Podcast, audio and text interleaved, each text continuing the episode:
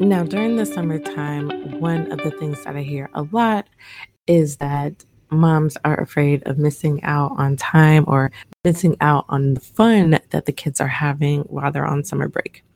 Whether they are going to camp, they're spending time with family members, or they're with a nanny or babysitter, sometimes we feel like, oh, we're missing out on all the fun that they're having. And these other individuals in their life are having more fun with the kids than we actually are.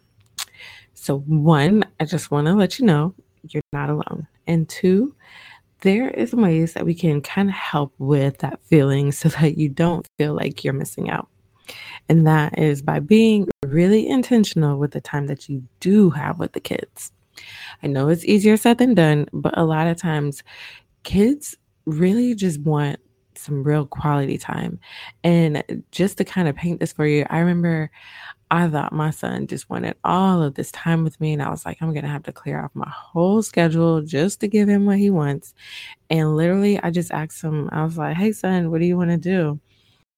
um, and have fun with mommy. And he was just like, Oh, I just want to color with you. And I was like, That's it? And he was like, Yep, just want to color. And I was like, Okay. So we went and colored. Literally five minutes later, he was like, All right, mommy, thanks. I had fun. And then he went off to go play with his toys.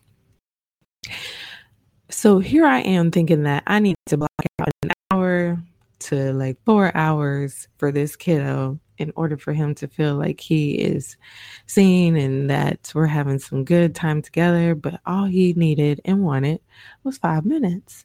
But during that five minutes, I made sure that I didn't have my phone, didn't have anything else distracting me so that I could be fully engaged and really intentional about that time.